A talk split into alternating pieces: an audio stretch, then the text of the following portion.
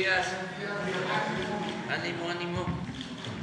Bueno, pues hoy es miércoles, es un día especial, siempre los miércoles, porque eh, corresponde informar sobre quién es quién en las mentiras de la semana y es eh, pues una síntesis, un resumen, porque si no nos llevaríamos toda la conferencia y de varios días. Entonces solo estaríamos hablando de eso, no eh, nos ocuparíamos de nuestras funciones como servidores públicos. Pero sí, este, algunos ejemplos para seguir eh, haciendo conciencia de cómo se padece de medios de información que no comunican, no eh, informan, sino manipulan. Y es mayoritario, es una eh, tendencia general en lo nacional y en el mundo. Tampoco es privativo de México. Esto pasa en todos lados. En Estados Unidos es este, eh, muy escandalosa la prensa eh, tendenciosa, muy vinculada a intereses de las cúpulas del poder económico, del poder político. Estamos hablando de la prensa influyente, famosa, New York Times, Wall Street Journal, Washington Post. Cada vez están peor, porque antes el Washington Post, por ejemplo, hizo aquella investigación extraordinaria en donde se descubrió eh, toda eh, una trama de ocultar información por parte del presidente Nixon y eso le costó la presidencia, una investigación una investigación periodística de primera. Pero eso ya, el Washington Post ayer publicando un artículo de Krause, en donde dice eh, Krause, que es un traficante del periodismo, dice que al defendernos nosotros y hacer la réplica y señalarlos de que son periodistas vendidos o alquilados al conservadurismo, yo los pongo en riesgo porque los pueden asesinar. Así escribió ayer. ¿Quién los va a asesinar? Si nosotros este, siempre hemos luchado de manera pacífica. Este movimiento ha sido, es y seguirá siendo pacífico y respetamos la vida de todos. Solo que sea para perjudicarnos, por eso lo señalo, porque ya está dando ideas, entonces sí, podrían cometer un atentado en contra de alguien, de un periodista opositor a nosotros y culparnos. Nada más que tenemos nuestra conciencia tranquila y nosotros no somos autoritarios. Pero ese es su artículo en el Washington Post para nada más este, dimensionar el nivel de decadencia de los medios de información, con honrosas excepciones, pero la verdad excepciones, porque la regla es de que están los medios en una crisis profunda, en decadencia, igual que los sistemas políticos en el mundo. Y eh, el comportamiento antiético de los servidores públicos en México y en el mundo. Miren esto que veíamos ayer, que hoy va a explicar aquí Berta, de que el presidente Fox tiene como negocios eh, la venta de productos que se elaboran con cannabis. ¿La cannabis no es la marihuana? Ah, bueno, vamos a decir este, cómo se llama, pues vamos a llamar las cosas por su nombre. Cannabis es muy científico. ¿Para qué hablamos físico? Mejor este, vamos a hablar como habla el pueblo. Muy bien, pues vamos con Elizabeth para ver quién es quién en las mentiras. Con su permiso, señor presidente, buenos días a todas y a todos. Hoy es 12 de abril, esta es la sección quién es quién en las mentiras de la semana y pues justamente vamos a desmentir al expresidente Fox, que fue exhibido por sus negocios con la cannabis. Él lo niega, pero hay pruebas irrefutables. El presidente Andrés Manuel López Obrador anunció ayer en conferencia de prensa que se realizarán investigaciones sobre el caso de los permisos emitidos por COFEPRIS en el sexenio de Enrique Peña Nieto, que beneficiaban a empresas de la familia del expresidente Vicente Fox. Se trata de 65 autorizaciones emitidas a favor de productos de cannabis, o sea, derivados de la marihuana, correspondiente a 11 empresas que ingresaron a COFEPRIS entre el 3 y el 30 de noviembre de 2018. Dichas autorizaciones para comercializar productos derivados de la marihuana fueron otorgadas inmediatamente, cinco días antes de terminar la administración del priista Peña Nieto. Pero Vicente Fox, fiel a su estilo, pendenciero, pendiente a la mañanera, qué bueno que nos ven, respondió colérico, López, una mentira más, no tengo ninguna licencia de cannabis. Eres un pinocho, nariz larga y mentiroso constitucionario. Así lo escribió. Revisa Cofepris, es tu propia información. Sin embargo, Fox no dice la verdad.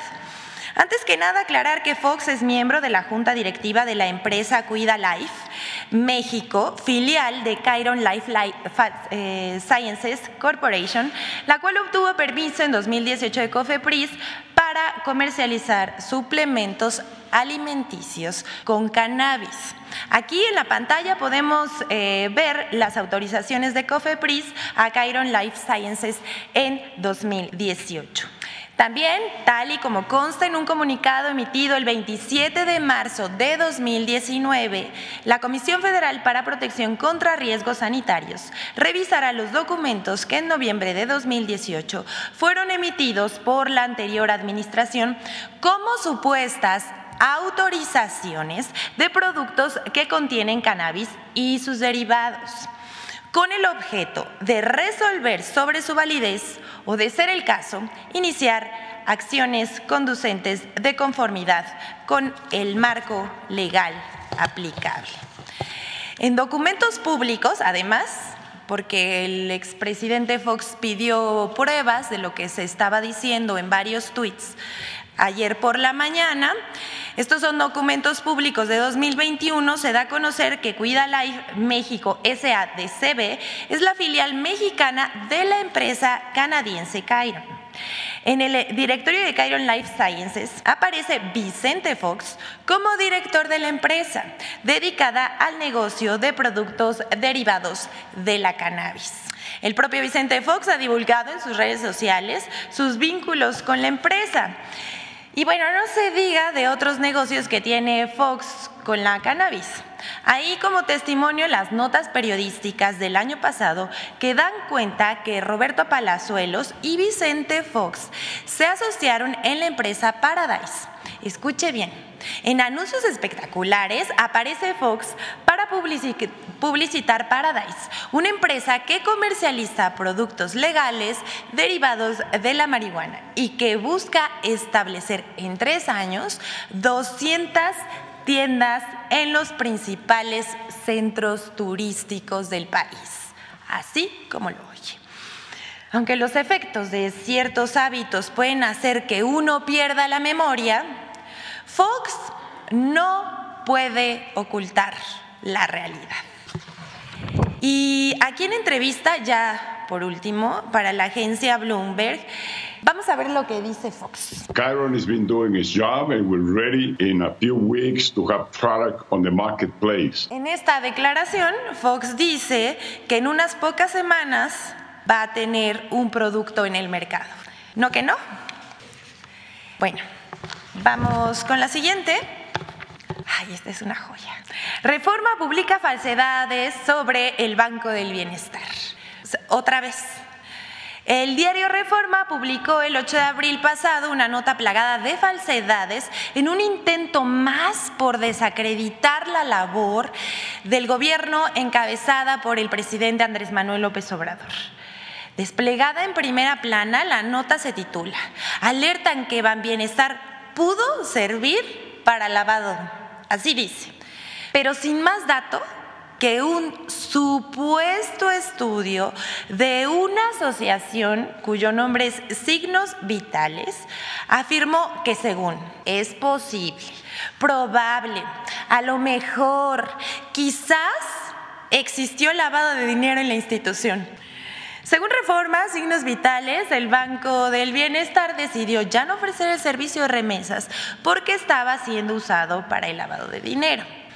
Esto lo desmentimos el 5 de abril es decir, tres días antes de esta publicación de la nota de reforma. Aquí se informó que las remesas serían administradas por la Financiera del Bienestar debido a que en cumplimiento de la ley no se pueden duplicar funciones en la Administración Pública Federal. A pesar del desmentido, la campaña estaba echada a andar. Ya no se podían echar para atrás, por supuesto.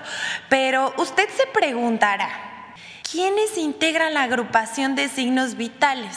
Y pues aquí le decimos, nada más y nada menos que Mario Amparo Casar, Federico Reyes Heroles, Jorge Suárez Vélez, Julio Frank y María Elena Morena. Así, algo así como Mexicanos contra la Corrupción renovado. Estas organizaciones fundadas por Claudio X González, Transparencia Mexicana, Causa en Común, estas distinguidísimas organizaciones del conservadurismo que se oponen al gobierno y que se la pasan ahí dando entrevistas y declaraciones y se asumen como supuestos expertos en cualquier cosa para, llenar, eh, para llevarle la contraria al gobierno. Así se las gasta reforma Claudio X González y sus aliados. Hasta aquí esta nota, pero ahora les vamos a presentar la colaboración con Infodemia sobre las mentiras acerca de la compra de 13 plantas de generación eléctrica a la empresa española Iberdrola. Está imperdible. Vamos con ella. En medios de comunicación y redes sociales se lanzó una campaña de desinformación en contra de la compra del gobierno de México de 13 centrales eléctricas a Iberdrola, con cinco ciclos combinados de noticias falsas. Que este gusto por comprar Iberdrola, que este gusto se va a sumar a los sobrecostos del tren Maya, a los sobrecostos de dos bocas. 1. Falso que la compra a Iberdrola aumentará la deuda de México. La operación se realizó con recursos del Fondo Nacional de Infraestructura, FONADIN, y de un mecanismo financiero privado administrado por México Infrastructure Partners, y será con las utilidades de las plantas que se pagará la operación a Iberdrola, por lo que no aumentará la deuda soberana de México algunas plantas viejas que Iberdrola ya ha depreciado en el sentido de que ya le sacó todo su rendimiento. 2. Falso que fue una compra cara de fierros viejos y chatarra. 13 plantas tienen eh, un eh, promedio de vida útil tres veces superior al promedio de vida útil de las plantas de la Comisión Federal de Electricidad. El gobierno de México informó que las 13 plantas adquiridas tienen una media de 11.8 años de inicio de operación. Además, en promedio se pagará a Iberdrola 696 mil dólares por cada megavatio de potencia instalada. Y de acuerdo con la Agencia Internacional de Energía Renovable, cada megavatio de capacidad de ciclo combinado cuesta alrededor de 950 mil dólares es decir, 245 mil dólares más de lo que se pagará a la empresa española. Apenas hace un año, los medios de comunicación y comentaristas que se oponían a la reforma eléctrica aseguraban que la infraestructura de Iberdrola en México era moderna y generaba energías limpias. Sin embargo, ahora afirman que Iberdrola vendió al gobierno de México chatarra a altos precios, lo que es mentira. El hecho es que no vamos a ver una inversión nueva en este rubro hasta el sexenio que entra, porque las empresas nacionales y extranjeras pues ya aprendieron que en este pues hay cierta incertidumbre. 3. Falso que la compra a Iberdrola ahuyenta la inversión extranjera. Comentaristas aseguran falsamente que la compra a Iberdrola ahuyenta la inversión extranjera. Un argumento falso usado varias veces en contra de las acciones emprendidas por el gobierno de México. Iberdrola aseguró en el comunicado de prensa en el que informó sobre la venta al gobierno de México que llevará a cabo nuevas inversiones en nuestro país para reafirmar su liderazgo en el desarrollo de energías renovables. 4 falso que la compra de Iberdrola es una operación similar a la compra de agronitrogenados. Como director de Pemex, Emilio Lozoya adquirió agronitrogenados sin avalúos y a sobrecosto, una planta que se encontraba 18 años fuera de operación no es una nacionalización, pues porque el gobierno no se quedó con nada. Pero decir que la compra de parte de los activos de la empresa española equivale a una nacionalización de la industria eléctrica es simplemente un comentario idiota. No se nacionalizó ni madres. Una empresa privada va a comprar esas plantas y el gobierno se va a comer la deuda. 5. Falso que la compra a Iberdrola no sea una segunda nacionalización. El presidente López Obrador explicó que la compra de 13 plantas de Iberdrola permitirá ampliar la capacidad de generación de la Comisión Federal de Electricidad, convirtiéndola en la empresa que más energía eléctrica producirá en el país. Entonces, con la operación que llevamos a cabo, ese 39 se convierte en 55. Por eso hablo de nacionalización. Y con lo que estamos haciendo, para el año próximo, calculamos que vamos a tener, aún eh, con la antigüedad de algunas plantas de la Comisión Federal, vamos a llegar al 65% en toda la generación de energía eléctrica. Infodemia. Es cuanto, señor presidente, que tengan un buen día. ¿Qué tal? Muy buenos días. Con su permiso, presidente, pues vamos a dar un poco más de información sobre el análisis que se ha hecho desde la COFEPRIS sobre las autorizaciones irregulares otorgadas a productos del cannabis. Adelante. Bueno, ¿cuál era el modus operandi para poder otorgar estas autorizaciones en el mes previo al cambio de gobierno? El 30 de octubre del 2018 se emiten lineamientos ilegales de cannabis, ¿no? Lineamientos que no fueron publicados en el diario oficial de la Federación, que no fueron sometidos a consideración de CONAMER y tan solo un día después ya se estaban haciendo las solicitudes en COFEPRIS para la autorización de estos productos que regulaban en los lineamientos. Esto del primero al 30 de noviembre de 2018. De manera paralela se estuvieron otorgando autorizaciones, ¿no? Con una rapidez eh, sorprendente del 21 al 30 de noviembre del 2018. Se otorgaron en total 65 autorizaciones a estas 11 empresas. Adelante. Aquí tenemos algunas algunos ejemplos sobre las autorizaciones que se otorgaron y muy importante los tiempos en los cuales se otorgaron, que como ya lo había dicho son inusuales, ya que generalmente este tipo de autorizaciones tardan meses en otorgarse. ¿no? Una de ellas, en el caso de Endonatura, podemos ver cómo la fecha de entrada, es decir, la solicitud de la autorización, fue hecha el 29 de noviembre y ya para el 30 de noviembre se había emitido la autorización. Otro ejemplo muy importante de Fares Trego, podemos ver cómo está la autorización se solicitó el 30 de noviembre, ¿no? El último día no de gobierno y ya para el mismo día, 30 de noviembre, se estaba otorgando la autorización. Siguiente. Y aquí un ejemplo más, ¿no? Que hace unos momentos se comentó el caso de Cuida Life, ¿no? que está asociado con el expresidente Vicente Fox, podemos ver eh, que la fecha de entrada, es decir, la fecha de solicitud ¿no? de tres productos relacionados con cannabis fue el 23 de noviembre y como para el 29 de noviembre ya se estaba emitiendo la autorización. Siguiente. Y aquí vamos a hablar del caso que ya se comentó hace unos momentos, este caso emblemático sobre la empresa ¿no? Cuida Life. Es muy importante tomar en cuenta que la empresa Cuida Life y esta información no se puede verificar en la propia página de internet de la filial.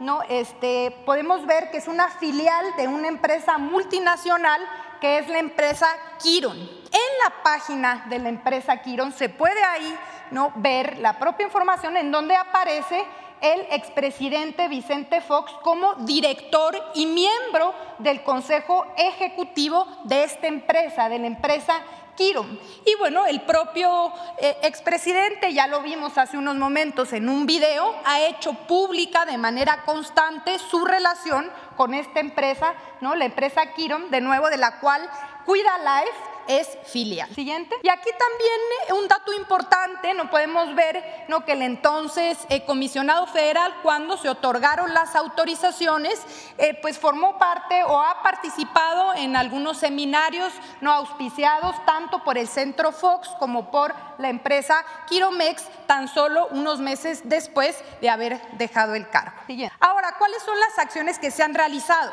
Desde 2019, cuando se identificó que estos lineamientos los que hacíamos mención eran irregulares, de nuevo ni siquiera se publicaron en el diario oficial de la Federación, se revocaron estos lineamientos el 27 de marzo y también se han ejercido acciones en contra de las autoridades ¿no? que tuvieron a cargo o que emitieron estas autorizaciones ilegales que ya habíamos mencionado, una de ellas, no la, una de las directoras que emitió las autorizaciones y ya eh, el propio órgano interno de control de la COFEPRIS ¿no? y la Secretaría de Función Pública inhabilitaron a esta exdirectora que firmó las 65 autorizaciones. También se han presentado juicios de lesividad del Tribunal Federal de Justicia Administrativa ¿no? para eh, poder revocar estas autorizaciones. Siguiente. Y bueno, pues las acciones a seguir es poder trabajar, ejercer acciones legales para la revocación de las autorizaciones que se otorgaron, como ya lo vimos,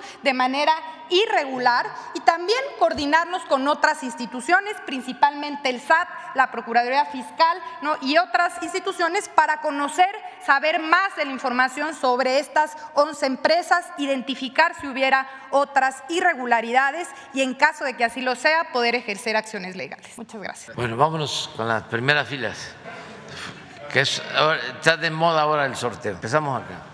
Gracias, presidente. Sorteo. Buenos días, Diego Elías Cedillo del Sistema Informativo del Tabasco, Diario Presente. Buenos días, funcionarios aquí presentes, a todos y a todos.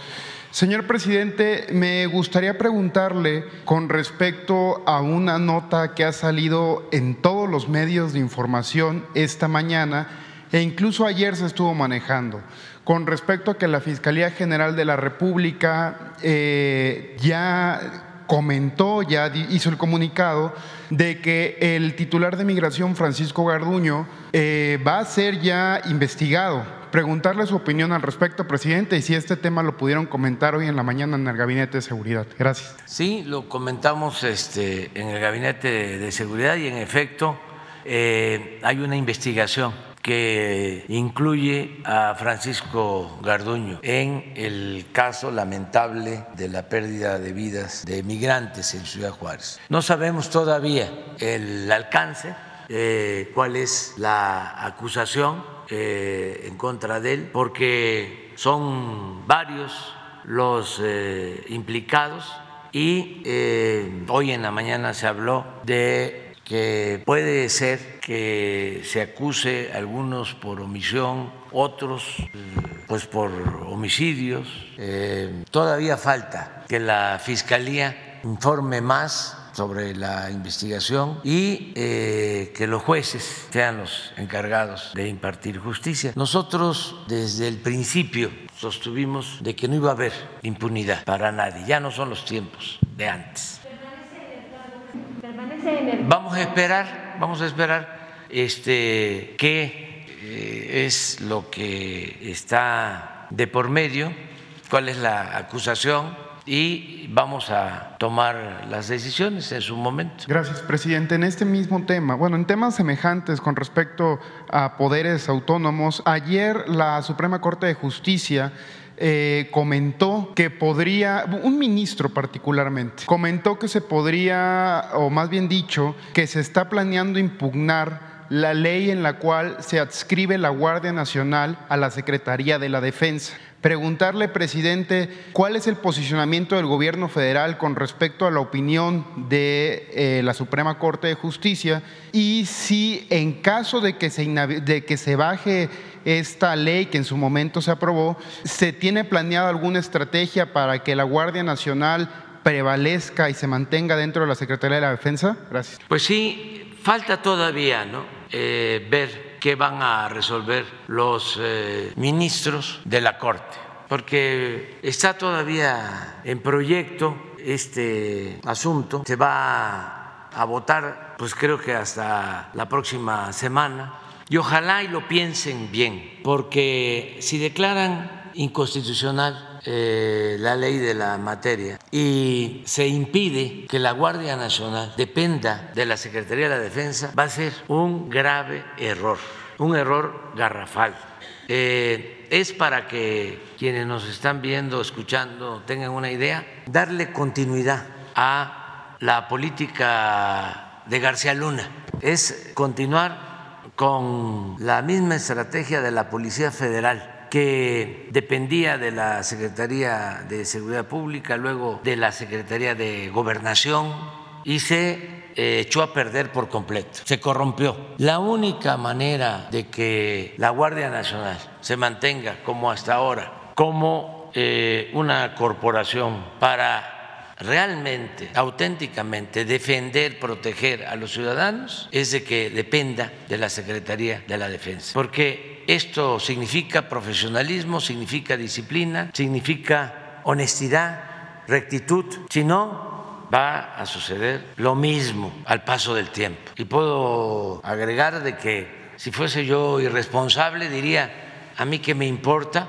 yo ya soy por terminar allá el que venga, que seguramente va a ser este, una persona, hombre o mujer, que le va a dar continuidad al proceso de transformación, pero eh, siempre va a estar la tentación de que un eh, inexperto ambicioso, eh, así, del corte de García Luna, ingeniero, eh, abogado, sin principios, sin ideales, sin doctrina y con mucha ambición, se haga cargo de una corporación que ahora va a tener pues 150 mil elementos, porque la Policía Federal en su mejor momento llegó a tener 40 mil y 20 mil eran administrativos y 20 mil operativos. Ahora ya son alrededor de 128 mil elementos y vamos a tener alrededor de 150 mil, con cuarteles, con disciplina, con reconocimiento de los ciudadanos, porque la Guardia Nacional ya está eh, resultando bien evaluada por los ciudadanos y sería muy responsable, es de veras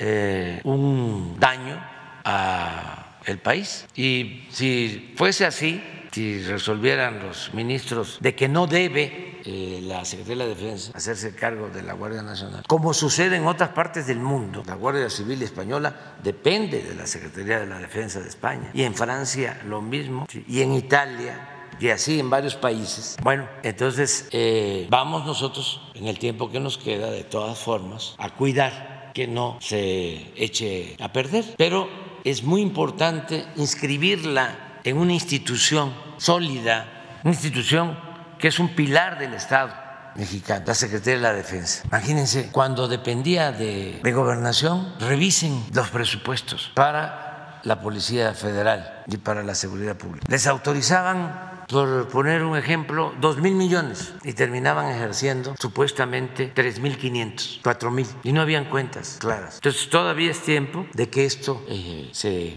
atienda y ojalá y los ministros eh, piensen en la seguridad de la gente, que piensen en la importancia que tiene que la Guardia Nacional dependa de la Secretaría de la Defensa, como la Fuerza Aérea, como el Ejército, la Guardia Nacional, de la Secretaría de la Defensa. Eh, estamos hablando de eh, aprovechar las escuelas eh, de la Secretaría de la Defensa, la formación, instalaciones, disciplina, todo el legado que tiene una Secretaría para que se mantenga con honestidad esta corporación. Acerca de que se va a militarizar el país, eso no tiene eh, sustento, ya lo he dicho aquí varias veces, eh, eso puede aplicarse en otros países. Se militarizaron los países del Cono Sur en los años 70, vieron golpes de Estado. El ejército mexicano es otra cosa. Es un ejército, lo que pasa, que se desconoce la historia, que es la maestra de la vida. El ejército surge con la revolución, surge para oponerse a un cuartelazo, a un acto extremo de militarización que fue el golpe de Huerta contra Francisco y Madero. Venustiano Carranza llama al pueblo a tomar las armas, a crear un ejército para restablecer el orden legal y la democracia. Y así surgió el actual ejército. Y es un ejército surgido del pueblo, no es un ejército de élite, no tiene nada que ver con las cúpulas militares de otros ejércitos en otros países. Ya lo he dicho muchas veces. Aquí los militares de más alto rango, los generales de división, no pertenecen a la oligarquía, no son potentados.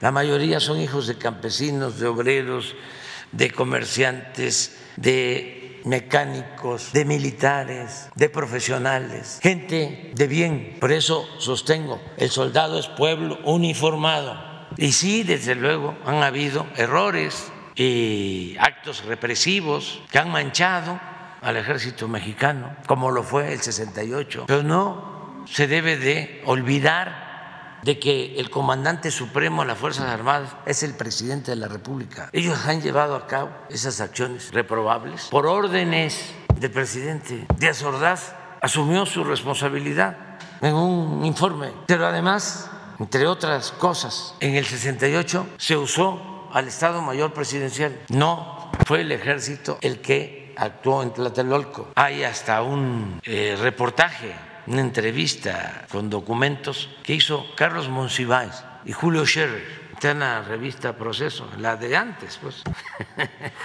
ya, la de ahora es otra cosa. Es como el siempre de antes y el siempre de ahora. Pero eh, entonces todo eso lo tienen que tomar en cuenta los eh, ministros para tomar una decisión. Y ojalá eh, y analicen bien el caso, profundicen, que hagan una revisión de cómo se han comportado las eh, corporaciones policíacas en los últimos tiempos. ¿Saben eh, en dónde está el origen de todo esto? De García Luna y demás. En el CISEN, desde Salinas. Ahí empiezan a entrar todos estos jovencitos ambiciosos y a tomar mucho poder. Miren el caso de García Luna. Pasó de ser un aprendiz en el CISEN a encargarse de la policía de investigación, una especie de CIA que hicieron en México. ¿Cómo se llama? La CIEDO, ¿no? ¿Eh? No, no, no, no. La de delincuencia organizada, la CIEDO. Pues, de esos, AFI, AFI, AFI, AFI. Y luego secretario de Seguridad Pública. Y poco a poco, poco a poco, poco a poco, poco a poco, se fue colocando como brazo derecho de Calderón. Seis años. ¿Y de dónde? ¿Cómo surgió? Entonces eso no queremos que pase en nuestro país. Nunca más. Entonces aquí vamos a ver qué resuelve en la Corte. Quiero aprovechar ahora que están tratando el tema este para este, dar una buena información. Eh, se notificó de la Fiscalía de Estados Unidos de que van a devolver un dinero, bienes que le confiscaron a un funcionario. Es el Departamento de Justicia de Estados Unidos. Hay un avalúo de que le confiscaron en Estados Unidos a este señor que se llama, allá está, Héctor Javier Villarreal Hernández, que fue secretario de Finanzas de Coahuila y también titular del Servicio de Administración Tributaria durante el gobierno de Humberto Moreira. Este señor eh, Villarreal Hernández fue detenido en Texas por el delito de lavado de dinero y conspiración para transportar dinero ilícito. La cantidad es considerable son 246 millones 134 mil dólares, que en pesos mexicanos son casi 5 mil millones de pesos. Y ayer enviaron estos al fiscal de que van a devolvernos el dinero. Entonces lo compartimos, la información. Mi propuesta al fiscal Gert es de que una parte de ese recurso se destine a prevenir sobre el consumo de droga, que se utilice para la campaña que tenemos y que se pueda prevenir todo lo relacionado con la drogadicción, dirigido básicamente a los jóvenes y a las familias. Pero todavía hay que ver si van a entregarlo completo, en partes, pero ya aquí ya hay una aceptación oficial del Departamento de Justicia de Estados Unidos. Esto nos los eh, expusieron en una anterior reunión que tuvimos aquí en Palacio, pero estábamos eh, esperando que se formalizara y hoy salen eh, miembros del Gabinete de Seguridad de México a una reunión con este, funcionarios del gobierno de Estados Unidos. Van los secretarios de seguridad Defensa, Marina, van el doctor Alcocer, porque tiene que ver también con la cuestión médica, va el fiscal. Eh, Alejandro Germanero, de los que me acuerdo, pero es una este, delegación importante, tienen reuniones con funcionarios del gobierno de Estados Unidos y con funcionarios del gobierno de Canadá en Washington. Eh, fentanilo, armas y otros temas, migración, otros temas. No sabemos, es que todavía anoche me informó eh, Alejandro Hertz. Gracias, presidente. para tratar este tema. ¿Mande? Sobre la creación de esta comisión presidencial para combatir el, tema del fentanilo que se publica hoy en el diario oficial. ¿Qué nos puede comentar?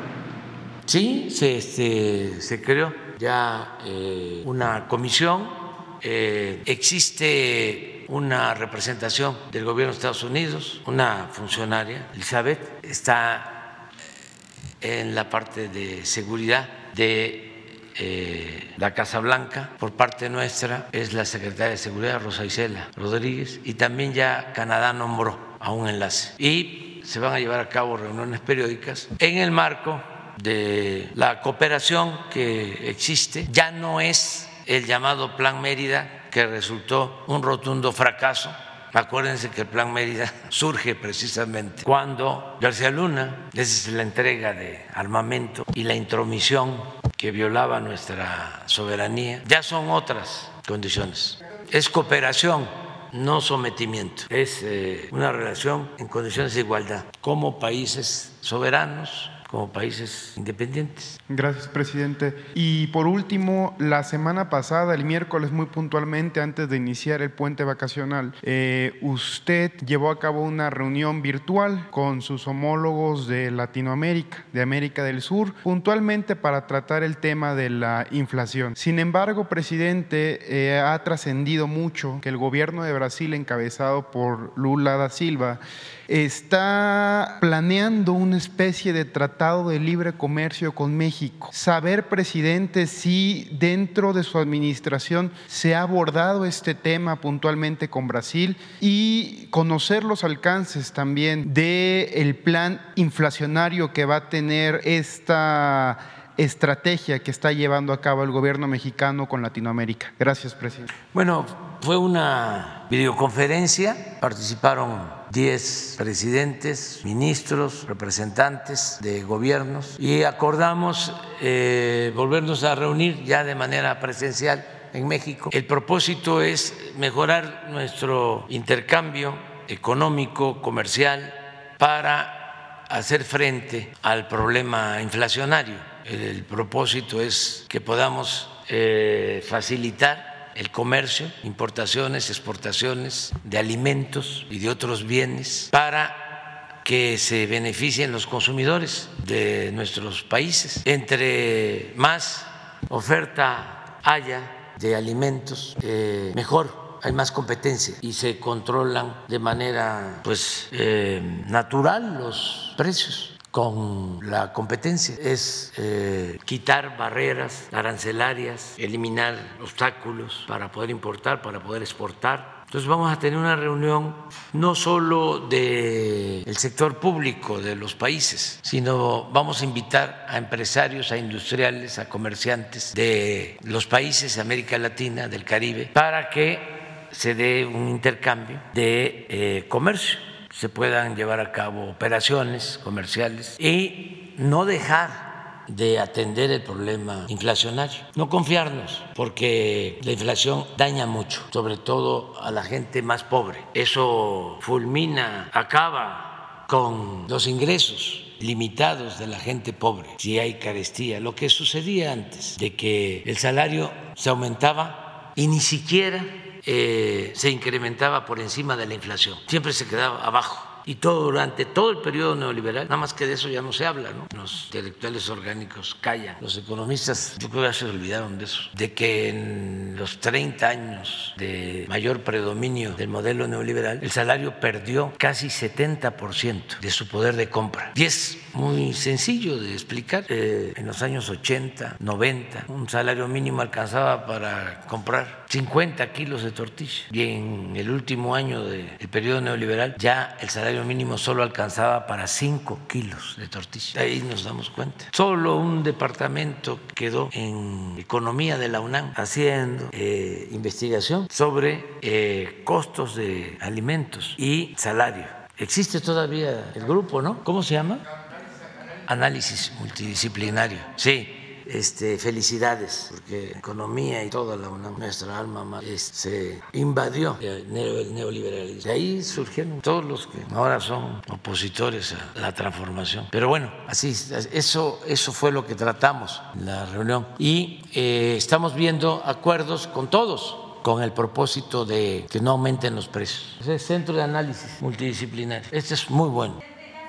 Todo el plan de paz, todos los líderes latinoamericanos habían dicho que el había desencadenado inflación. México ya Sí, eh, es que se acordó una agenda nueva para la próxima reunión que va a tratar lo básico en cuanto al intercambio económico y comercial, pero también ahí se propuso el que se pudiese llegar a un acuerdo para un pronunciamiento eh, en busca de la pacificación, es decir, para lograr la paz en Ucrania y eh, Rusia, la guerra de Rusia y Ucrania, y que eh, pudiésemos hacer un pronunciamiento. Nosotros ya hicimos eso desde hace más de seis meses, incluso enviamos un comunicado a la ONU, propuse una intermediación, ¿se acuerdan? Eh, propuse de que interviniera el secretario general de Naciones Unidas, propuse al primer ministro Modi de la India y al Papa Francisco, a los tres. Creo que hace más de seis meses fuimos los primeros y lo justificamos de que esa guerra era irracional, no solo por la pérdida de vidas humanas, que es muy lamentable, sino porque este, produce pues, eh, mucha inestabilidad económica en el mundo. Afecta a todos, porque esa guerra precipitó la inflación en el mundo. Entonces, eh, ya hicimos eso y claro que firmaríamos buscando la paz. Eh, no estamos nosotros a favor de la guerra, nunca hemos estado. Buenos días, presidente. Diana Benítez del Financiero. Buenos días, funcionarias. Independientemente de la imputación que haga la Fiscalía Francisco Garduño, preguntarle si usted ha hablado con él y qué evaluación hace de su trabajo frente al Instituto Nacional de Migración. Pues es bueno su trabajo en general, siempre eh, ha tenido un buen desempeño, lo conozco desde hace muchos años, ha trabajado conmigo.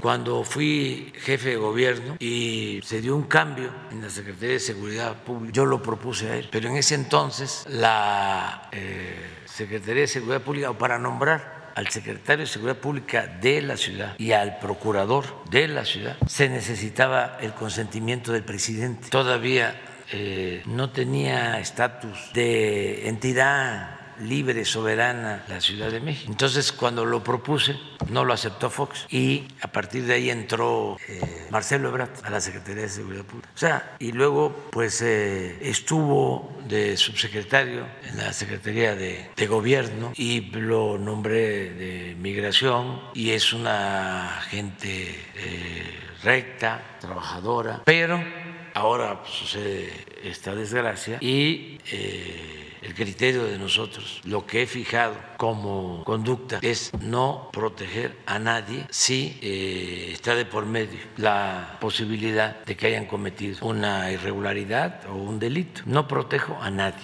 lo dije desde mi toma de posición. Nada más me hago cargo de mi hijo eh, Jesús Ernesto, porque es menor de edad. Pero si un hijo mío comete un delito, eh, con todo el dolor de mi alma, pediría que se le juzgara, porque nuestro país ha padecido mucho de corrupción y de impunidad. Y nosotros llegamos aquí para eh, demostrar que es posible gobernar sin corrupción, de manera honesta y sin permitir la impunidad. Es decir, gobernar sin amiguismo, sin influyentismo, sin nepotismo, no permitir ninguna de esas lacras de la política, porque esto es un cambio. Entonces vamos a esperar el resultado y vamos a actuar. Garduño ha hablado con usted después de esta tragedia. ¿Le ha puesto su renuncia sobre la mesa? No, no, no estábamos esperando el resultado de la investigación. Y ayer que estuvo conmigo el fiscal, me dijo que iban a dar a conocer ya la conclusión, pero soy tan respetuoso de la autonomía, aunque no se crea. Además, no me importa que no lo crean, porque yo tengo mi propio tribunal, que es el que me importa, mi conciencia. Soy tan respetuoso de la autonomía de la fiscalía que no me atreví a preguntarle nada. Ni él me dijo. Nada más, este, ya sabe, porque sí le hablé en su momento, cuando sucedió esta tragedia, de que le pedía que interviniera y que este, se actuara con rectitud. Eh, también, bueno, eh, si bien ya respondió a parte de estos señalamientos que hizo el gobierno de El Salvador, eh, ellos también mencionaban que era un crimen de Estado. ¿Usted aceptaría este calificativo que se ha puesto a esta tragedia de Ciudad Juárez? Pues eso lo tiene que resolver la Fiscalía y tampoco quiero este, polemizar sobre este asunto, que es muy doloroso, lamentable. En otro tema, presidente, pues ya más de una semana que cuatro consejeros electorales, ahora ex consejeros, pues salieron del INE. Eh, sin embargo, pues pocos días antes de su salida, Lorenzo Córdoba advirtió que vendría una persecución política en su contra, dijo que esto era normal de parte de un gobierno autoritario y esto fue a colación de que el secretario de Gobernación advirtió que vendrían eh, investigaciones sobre él y sobre Edmundo Jacobo Molina, quien fue secretario ejecutivo. ¿Habrá esta persecución política o qué sabe de, estas investigaciones que refiere el secretario de Gobernación? El que nada debe, nada teme. Y todo el que eh, tiene una responsabilidad de servicio público está obligado a informar y a rendir cuentas. Pero si no cometió ningún ilícito, no tiene por qué preocuparse. Lo que sí es muy evidente, eso no lo sacó el financiero, a lo mejor sí, como noticia, pero sus columnistas este, no tratan ese tema porque son iguales a Lorenzo Córdoba, iguales de deshonestos. Lo que sí es público y notorio, desde que apenas estaba abandonando el cargo, ya estaba de comentarista de Loret de Mola, un acto de deshonestidad supina, imagínense, es como el caso de los ministros, no magistrados del tribunal, esos que prohibieron que ya no este, deben de haber anglitos.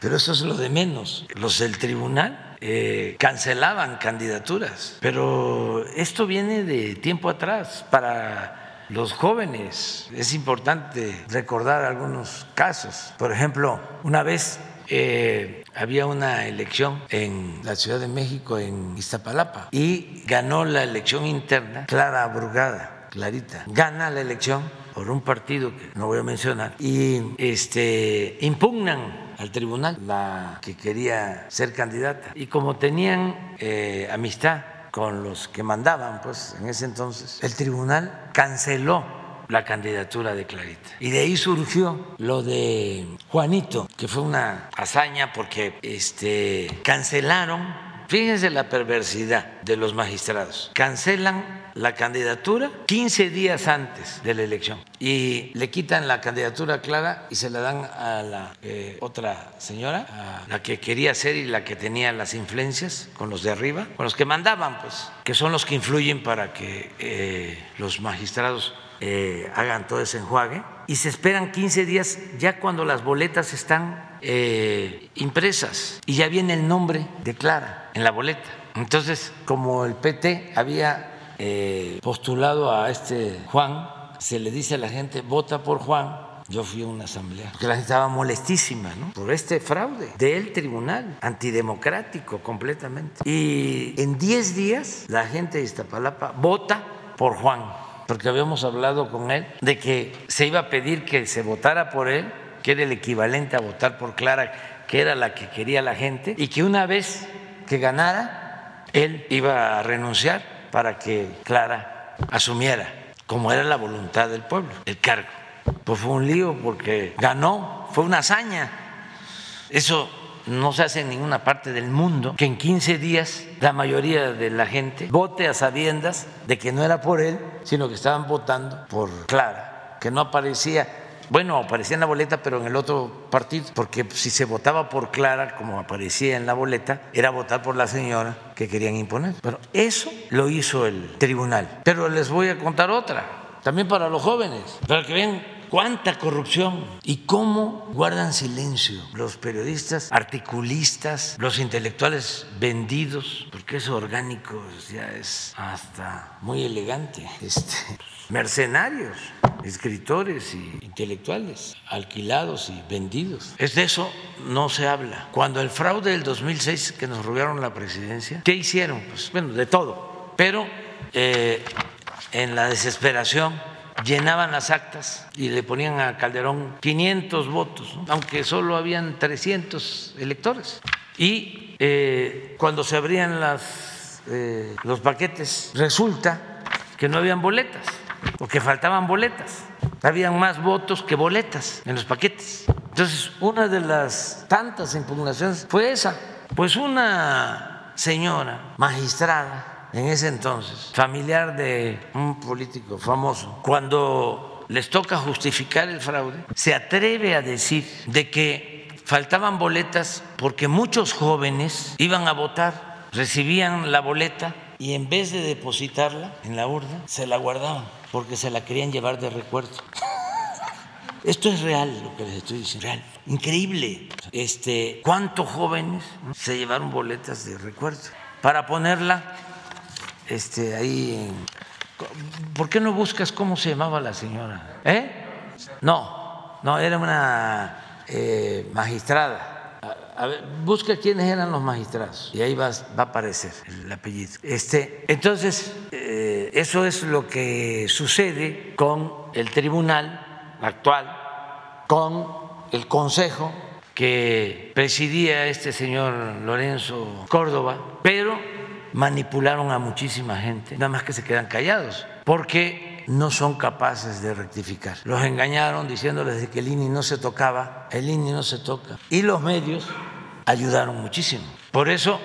Sí, ajá, sí. No, pero eh, este es el Tribunal Federal, pero no, no, no está ahí la señora que lo digo. Es, eh, ¿Ella fue? Ah, sí, sí, sí.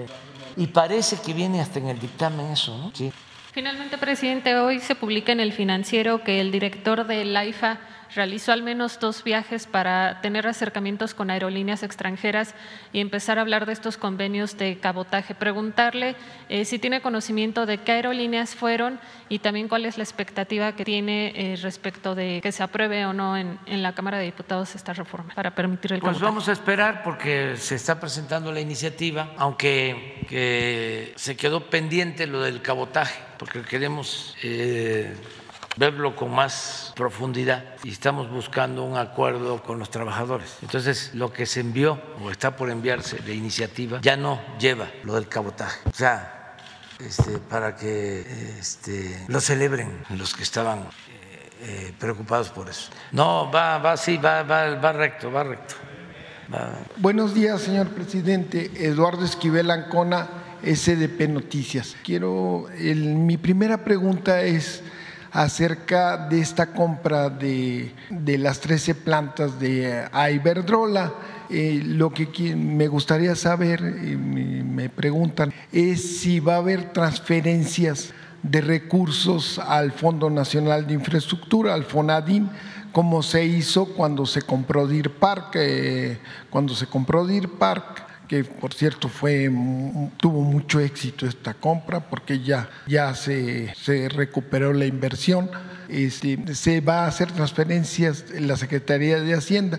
Cuando en ese caso se, hizo, se hicieron 30 mil millones de pesos y el secretario de ese entonces, Arturo Herrera, dijo que eran los ahorros que había tenido el gobierno de la Cuarta Transformación. Va a haber sí recursos y si se van a emitir bonos eh, para este, esta compra, teniendo como fuente de pago los recursos que se ingresen por, eh, pues, por la venta de, energía eléctrica a, los consumidores.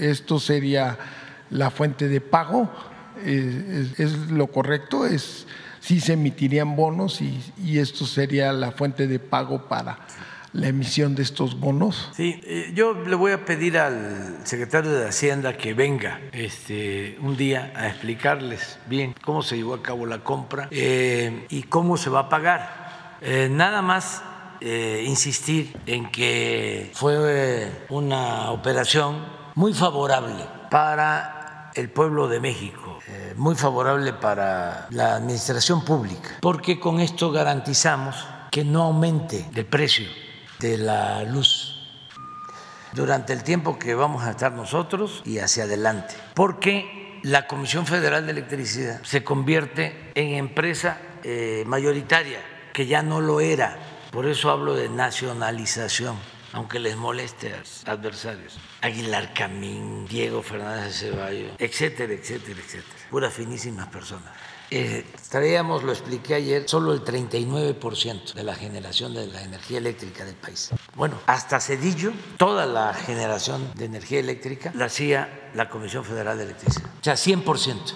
Y empieza la privatización de la industria eléctrica, empiezan a dar las concesiones a las empresas extranjeras y empiezan a cerrar plantas de la Comisión Federal de Electricidad y a impedirles a las plantas de la Comisión Federal de Electricidad que operaran a toda su capacidad. Por ejemplo, el caso de las hidroeléctricas, que las mantuvieron subutilizadas para que no le compitieran a las empresas particulares. Una tranza. Todo esto para favorecer a las empresas extranjeras vinculadas con los políticos corruptos del país y apoyadas por los intelectuales alcahuetes de México. Entonces, el plan era desaparecer a la Comisión Federal. Si no hubiésemos llegado a la presidencia, si el pueblo no nos hubiese dado su apoyo, se hubiese acabado la Comisión Federal en este sexenio. Así está la situación. ¿Cómo se hubiese terminado la refinación de petróleo?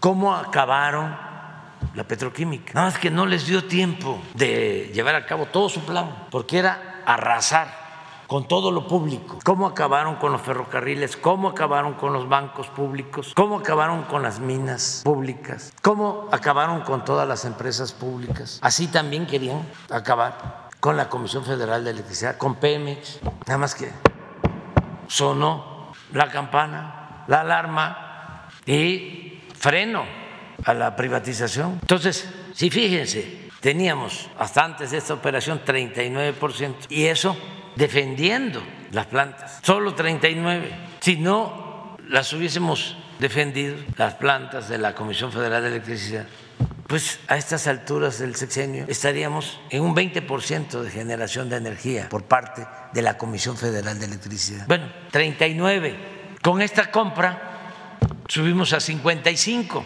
ya, más lo que estamos haciendo que lleva tiempo, nuevas plantas de ciclo combinado que se están construyendo y la modernización de las hidroeléctricas con nuevas turbinas, pues calculamos que vamos a dejar un 60% de generación de energía eléctrica. ¿Y las plantas de fotovoltaica? Eso está pendiente. Si logramos eso, va a incrementarse aún más eh, la presencia de la Comisión Federal de Electricidad. Entonces, ¿por qué están molestos?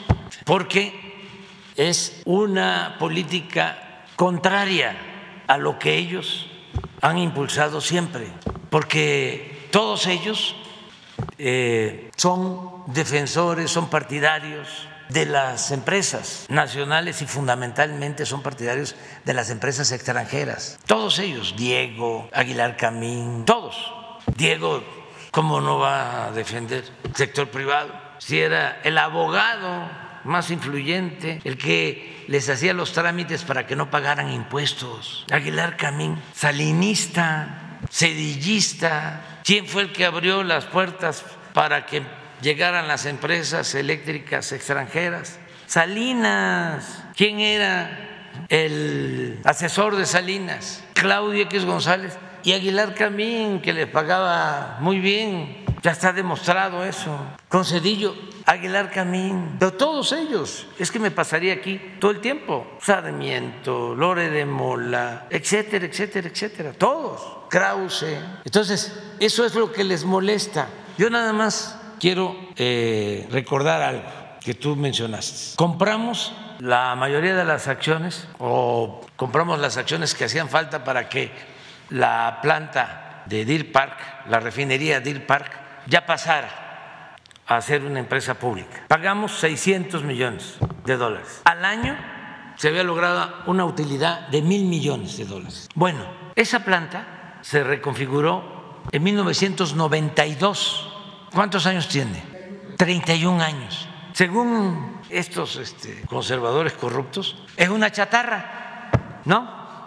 Pues resulta que esa planta produce 85%, 90% de su capacidad de eh, procesamiento. Produce como si fuese nueva 340 mil barriles, eh, procesa y está operando al 85% de su capacidad, del 92 a la fecha. Las plantas que adquirimos tienen en promedio 28 años 18, perdón. Me da pena decirlo, pero eso, ¿saben cuál es el promedio de vida útil de las plantas de la Comisión Federal de Electricidad? Ocho años, para que vean lo que nos dejaron estos corruptos, sinvergüenzas. Y gracias a los ingenieros electricistas y a los trabajadores que hemos podido, porque el plan era irlas cerrando todas para dejarles el mercado completo a los particulares. Entonces todavía se atreven a cuestionar. Entonces, de todas maneras, como es un buen tema, es muy buen tema, es un buen eh, debate, le voy a pedir al secretario de Hacienda que venga sobre el costo, 6 mil millones de dólares aproximadamente. Viene siendo como el 0.3% del PIB. Nosotros tenemos con relación a la deuda que contrajo Calderón y Peña Nieto, nosotros tenemos tres puntos abajo del producto. Es decir, podríamos, para estar como ellos, contratar un billón de pesos de deuda y estaríamos igual que ellos. No lo vamos a hacer, pero ¿cuánto significa de ese billón si pagáramos como deuda? 120 mil, el 12% de nuestra capacidad de endeudamiento. Además, una inversión que se va a recuperar en 10 años, sin aumentar tarifas. Vamos a seguir este, hablando sobre este tema, pero es muy importante esta eh, operación. Y miren, ya no me da tiempo, ya hay otras cosas, pero como voy a dejar eh, un libro, ya empecé a definir el, el, esquema y el método. Al principio, como ya escribí eh, un libro que se llama La mitad del camino, que cuenta los primeros tres años de este gobierno, narra lo que hicimos en los primeros tres años, pues el siguiente libro, que ya va a ser el último, ya no voy a escribir más sobre política, además porque me voy a jubilar, pues tendría que ser la otra mitad del gobierno, pero no, ya decidí porque lo mismo, no hay este, texto sin contexto. Y como es el fin de un proceso, en mi caso, porque mientras exista el mundo no dejará de existir la fama y la gloria de México Tenochtitlan. Ahí vendrán las nuevas generaciones a los que vamos a entregarles la estafeta, el cambio o relevo generacional. Pero como yo sí, ya termino, voy a escribir, aunque ya hay mucho eh, conocido, porque he escrito varios libros sobre eso, sobre las distintas etapas. De todas maneras, voy a hacer un repaso nuevo, eh, desde que empecé, pensando en los jóvenes, eh, todo el proceso completo. Y además de explicar qué es el humanismo mexicano, teorizar sobre eso, que al final es lo que eh, hemos hecho y es el aporte. Y aclaro, no solo de un dirigente, sino de todo un pueblo, porque han participado en este movimiento millones de mujeres, de hombres. Ellos han sido el motor de la transformación. Yo he jugado un papel, pero lo mero principal lo ha hecho la gente. Entonces, voy también a dejar algunas recomendaciones para el futuro, ya lo pensé, porque por ejemplo, no me dio tiempo y no hubiese estado mal el que el gobierno eh, hubiese adquirido un banco grande. Por ejemplo, esto de Banamex que están vendiendo. Yo ya no este, quise por el tiempo. Pero ¿por qué el gobierno no tiene su banco? ¿Por qué tenemos que pagar tanto de comisiones? Estamos hablando de que los 24 bancos que se tienen en el país cobran impuestos, no los que tienen licencia para cobrar impuestos y cobran comisiones al gobierno. ¿Por qué no un banco para que ahí pague la gente todos los impuestos, aparte del SAT? Bueno, tan es negocio que el año pasado los bancos obtuvieron utilidades por 240 mil millones de pesos. ¿Y por qué el gobierno no va a tener su banco? Tiene otra función, es para dispersar los recursos de los programas de bienestar, porque si al Banco del Bienestar le metemos otros servicios, no tendría la capacidad. Y el Banco del Bienestar va a manejar, va a dispersar 600 mil millones al año eh, para 25 millones de beneficiarios. Pero hay muchas otras operaciones, por ejemplo, el pago de las nóminas, todo eso es comisión, eh, remesas, todo el manejo del dinero del gobierno. Tiene también su función, que es eh, atender a las Fuerzas Armadas. Pero antes, y así sucede en otros países, pues el gobierno tiene un banco. Aquí no, aquí acabaron con todo. Privatización a rajatabla. Si para crear el Banco del Bienestar tuvimos obstáculos, no querían los tecnócratas de Hacienda, porque no crean que llegamos y ya desaparecieron los tecnócratas neoliberales. No, si todavía están ahí. Este, claro, ya van, han ido cambiando, ya este, se ha avanzado, pero también no es que sean malas personas, es que imagínense lo que significó el predominio de un régimen, de un sistema, de una política económica aplicada 36 años. Las fórmulas que les enseñaron en las escuelas, todo lo público quedó relegado. Era la privatización, en todo. Claro, no se trata de que el Estado asfixie la iniciativa de los particulares, de la sociedad civil, pero tampoco se trata de que el Estado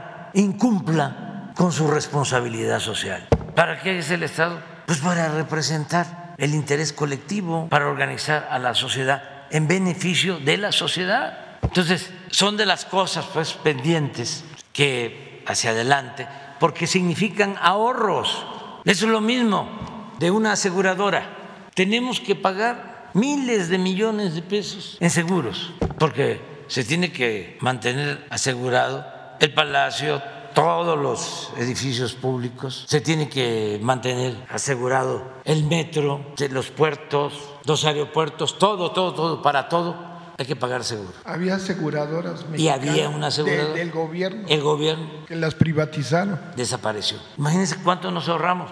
No es decir eh, esa aseguradora eh, va a ofrecer servicio a particulares. No, existen aseguradoras y deberían de existir para particulares y para cualquier actividad. Pero que el gobierno busque ahorros este, y que no tenga que pagar tanto. Otra cuestión que debería también de ventilarse sin meternos a vulnerar la autonomía del Banco de México es saber cómo se manejan los 200 mil millones de dólares de reserva. ¿No les gustaría a ustedes saber? O sea, todo ese dinero que es de la nación, ¿cómo se manejan? ¿Quién coloca ese dinero en las financieras? Hay subastas. ¿Cómo se manejan las subastas? ¿Qué intereses? Y no cualquiera puede entrar. Muchas cosas. Y, por ejemplo, decirle a, quien vaya a quedar, ¿no?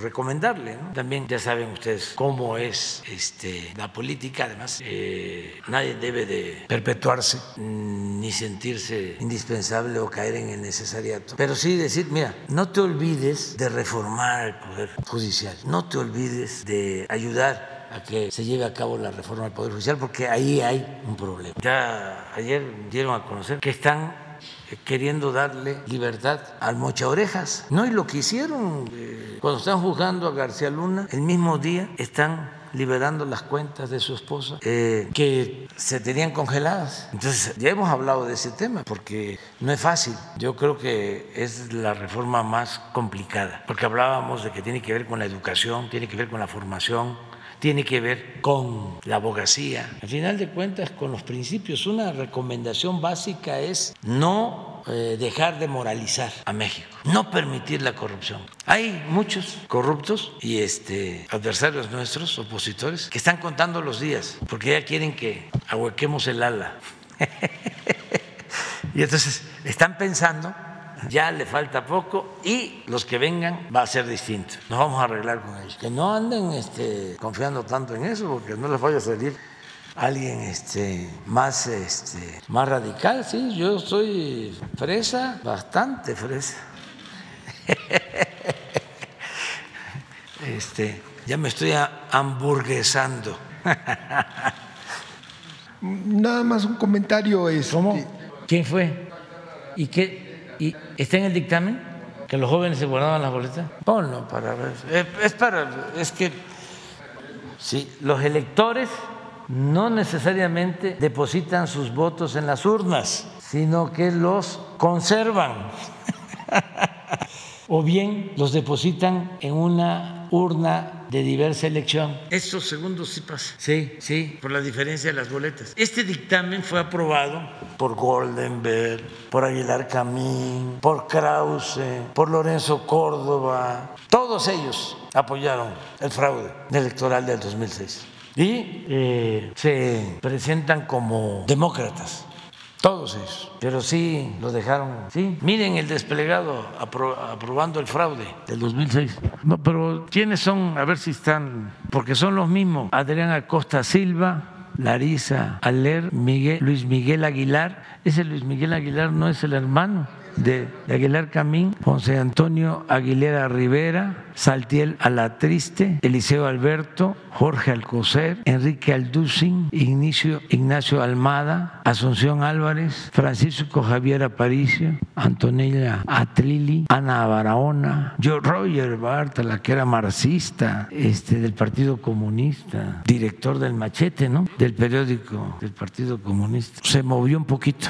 Eduardo Barzana, Ricardo Becerra, Humberto Beck, Ulises Beltrán, este es encuestador, sí. Berumen, también encuestador. José Joaquín Blanco, una buena persona. Yo creo que ya José Joaquín ya está arrepentido. En Mundo Calva, muchos de estos firman porque de una u otra forma eh, se mantenían grupos, equipos y habían líderes. Por ejemplo, Aguilar Camín era líder y si se estaba bien con Aguilar Camín, este, se estaba bien con todo el gobierno y le iba bien a antropólogos, arqueólogos, a historiadores, a eh, científicos, eh, a todos. Acuérdense cuando están en esa plática Aguilar Camín con Jorge Castañeda y que Castañeda insulta a un pueblo de Oaxaca, a Putla de Guerrero, Oaxaca, le llama mal, pues ni lo voy a repetir. Y dice, tú me ayudaste para que mi hija no fuese a ese pueblo a hacer su servicio. ¿Te acuerdas, eh, Héctor, que tú me ayudaste? O sea, Aguilar era influyentísimo. Cuando empieza la campaña Salinas,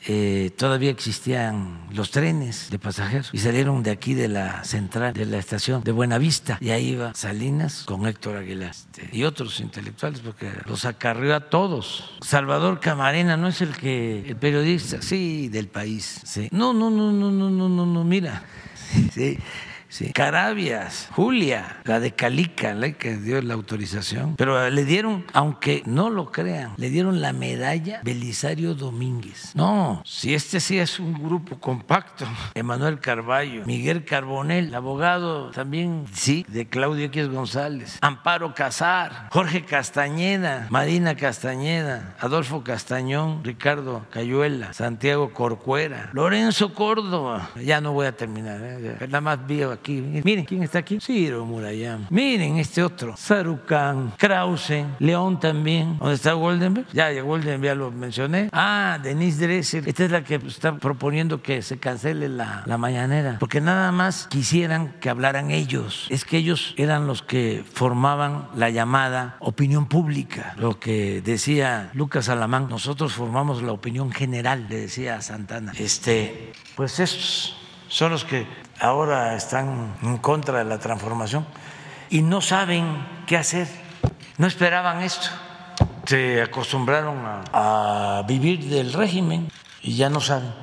Solo eh, calumniar y mentir y atacarnos. Pero el pueblo es mucha pieza, el pueblo de México. Y a pesar de todos ellos y todas las campañas, en contra. Vamos adelante. ¿eh? Ah, Sheridan también. No, pues sí. Si está Krause, ¿cómo no va a estar Sheridan?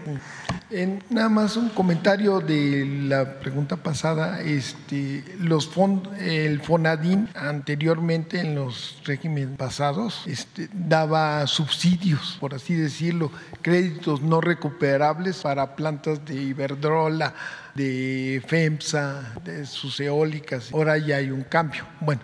En una segunda pregunta, en, eh, señor presidente, eh, quisiera saber su opinión sobre esta iniciativa que, que mandó su gobierno para la ley para modificar la ley minera de que las concesiones no fueran a 50 años, sino a 15, que no se dieran concesiones en zonas donde hay estrés hídrico. Este, esto y este, la, las, hay gente que está diciendo que se va la inversión se va a inhibir si se llega a esto, porque es muy importante la minería, porque no solo es la extracción, sino pues, es decir, para las, hasta para la industria farmacéutica, para la industria automotriz, de los zapatos. Eh, tiene gran, este, pues los minerales son de gran uso para la, producción, eh, tienen, pero Este, pero por otro lado, eh, la extracción eh, hace un gran daño al medio ambiente, a, la ecología y más cuando son a cielo abierto. Eh, ahora estuve, tuve la oportunidad de estar en Real de 14, en San Luis Potosí, y este, este pueblo es, me llamó mucho la atención porque ellos es un pueblo de 1500 gentes, pero ellos se pusieron de acuerdo y rechazaron que volvieran las mineras ahí y ellos se, dedica, se están dedicando al turismo y con mucho éxito, pero los daños que hizo eh, la, pues, la industria minera desde hace muchos años los dejó sin agua y pues ellos están viendo la posibilidad de poner una pequeña presa que dicen que y también tiene y de hacer una carretera que ya este pues, pero no tienen los recursos. Bueno este yo le quisiera preguntar si no hay ese peligro de que se inhiba la, la inversión en la minería por esta iniciativa y cómo sería para que es muy importante para el Producto Interno Bruto la minería, eh, es el 2.5 y en años anteriores, este, en estos años de la pandemia, un decrecimiento, pero ahora he visto, hemos estado viendo en SDP Noticias este, los números y, está subiendo la, inversión y, la producción minera. Sí, no, eh, no hay ningún problema, es lo mismo, ¿no? Es este, buscar que se cuiden los recursos naturales, que se cuide el futuro de las eh, nuevas generaciones. No se trata de destruir el territorio, cuidar el medio ambiente, pero de manera auténtica, no en forma simulada, no de manera hipócrita o con un doble discurso. En el caso de la minería, vamos a suponer de que con esta iniciativa se fueran eh, la mitad de los concesionarios que hay en la industria minera, la mitad, o para decirlo de otra manera, que se cancelaran la mitad de las concesiones. Con esa mitad alcanzaría para explotar la industria minera más de mil años. Lo voy a explicar. Durante el periodo neoliberal entregaron concesiones a diestra y siniestra. Todavía no saben los propietarios de la tierra, sean ejidatarios, comuneros o pequeños propietarios, que ya lo que está debajo de sus tierras, lo que está en el subsuelo, ya fue concesionado. Estoy seguro que la mayoría de los propietarios de Sonora no lo saben, ni de Durango, ni de Chihuahua, ni de Oaxaca, porque se dedicaron a entregar concesiones en todo el territorio. México tiene 200 millones de hectáreas, es nuestro territorio, 2 millones de kilómetros cuadrados. Entregaron 120 millones de hectáreas para la explotación minera, el 60% del territorio nacional en el periodo neoliberal. ¿Cuándo se acaban de explorar y de explotar 120 millones de hectáreas? Nunca, miles de años. ¿Por qué hicieron eso? Solo Calderón entregó como 25 millones de hectáreas a todo el que lo solicitaba, le entregaban la concesión. Porque con esas concesiones no invertían nada, ni exploraban nada, ni explotaban nada, especulaban. Como no pagaban impuestos porque Salinas les quitó el impuesto de la extracción de mineral, algo que no pasaba en ningún país del mundo. No solo les entregó territorio minero, sino les quitó el impuesto de la extracción. Regresó el impuesto hace ocho años y como ya se cobra un impuesto, este, muchos ya están regresando las concesiones. Ya estamos haciendo un censo y estamos seguros que ya se han recuperado miles de hectáreas porque no quieren pagar ni siquiera el derecho que era una cosa mínima por hectárea. Entonces, no hay ningún riesgo, no existe ningún problema con las mineras. Estuvo el primer ministro de Canadá, Trudeau, y me planteó un problema de una mina canadiense en Guerrero que extorsionaban los de la delincuencia a la empresa. Solamente un problema. Y todas las minas eh, de Canadá están trabajando sin problema, y de todo el país. Y muchas están cumpliendo con su responsabilidad, cuidan el medio ambiente y le pagan bien a los trabajadores, cooperan con los gobiernos municipales, cooperan con las comunidades. Esas empresas, sobre todo las canadienses, son de las mejores. Entonces no hay ningún problema.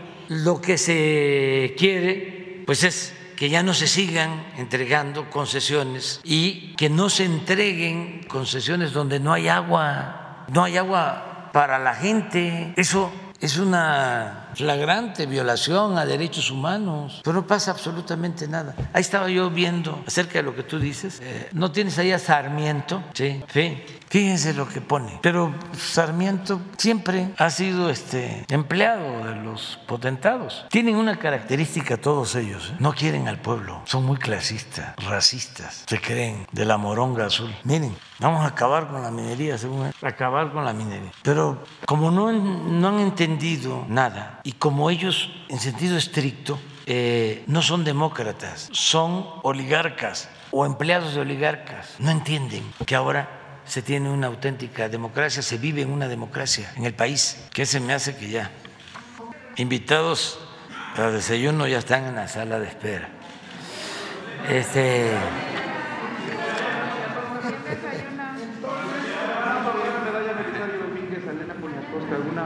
Ah, no, estoy contentísimo con eso. No, no sabía, este, ya, la, ya, ya lo, ya, ah, no bien merecido, bien merecido. Ah, ella sí. No nos metemos en eso. No da para pues, les, no no se termina, o sea, este, no sé en cuántas generaciones lo que ya existe de concesiones. No es poner un poco de orden. Hace unos días todavía eh, iba yo viajando a algún lugar y una señora me dijo, ¿qué pasa con lo de la Constellation de Mexicali? Porque este, no se han ido. Le digo, ya señora, ya se van a ir. Porque la gente, la gente está también muy consciente de que tenemos que defender el agua, que tenemos que defender el territorio. Eh, se les eh, hizo fácil a los de Calica de, Quintana Roo que estaban allá explotando un banco de grava, de arena, y pensaron de que con la campaña en Estados Unidos, ¿no? acusándonos de que estábamos actuando de manera ilegal y arbitraria, ellos iban a poder este, imponerse. No, la gente, eh, tengo información, hasta en Estados Unidos les empezaron a reclamar por los destrozos ambientales causados en México. O sea, hay auténticos, verdaderos ambientalistas. Hay otros que son este,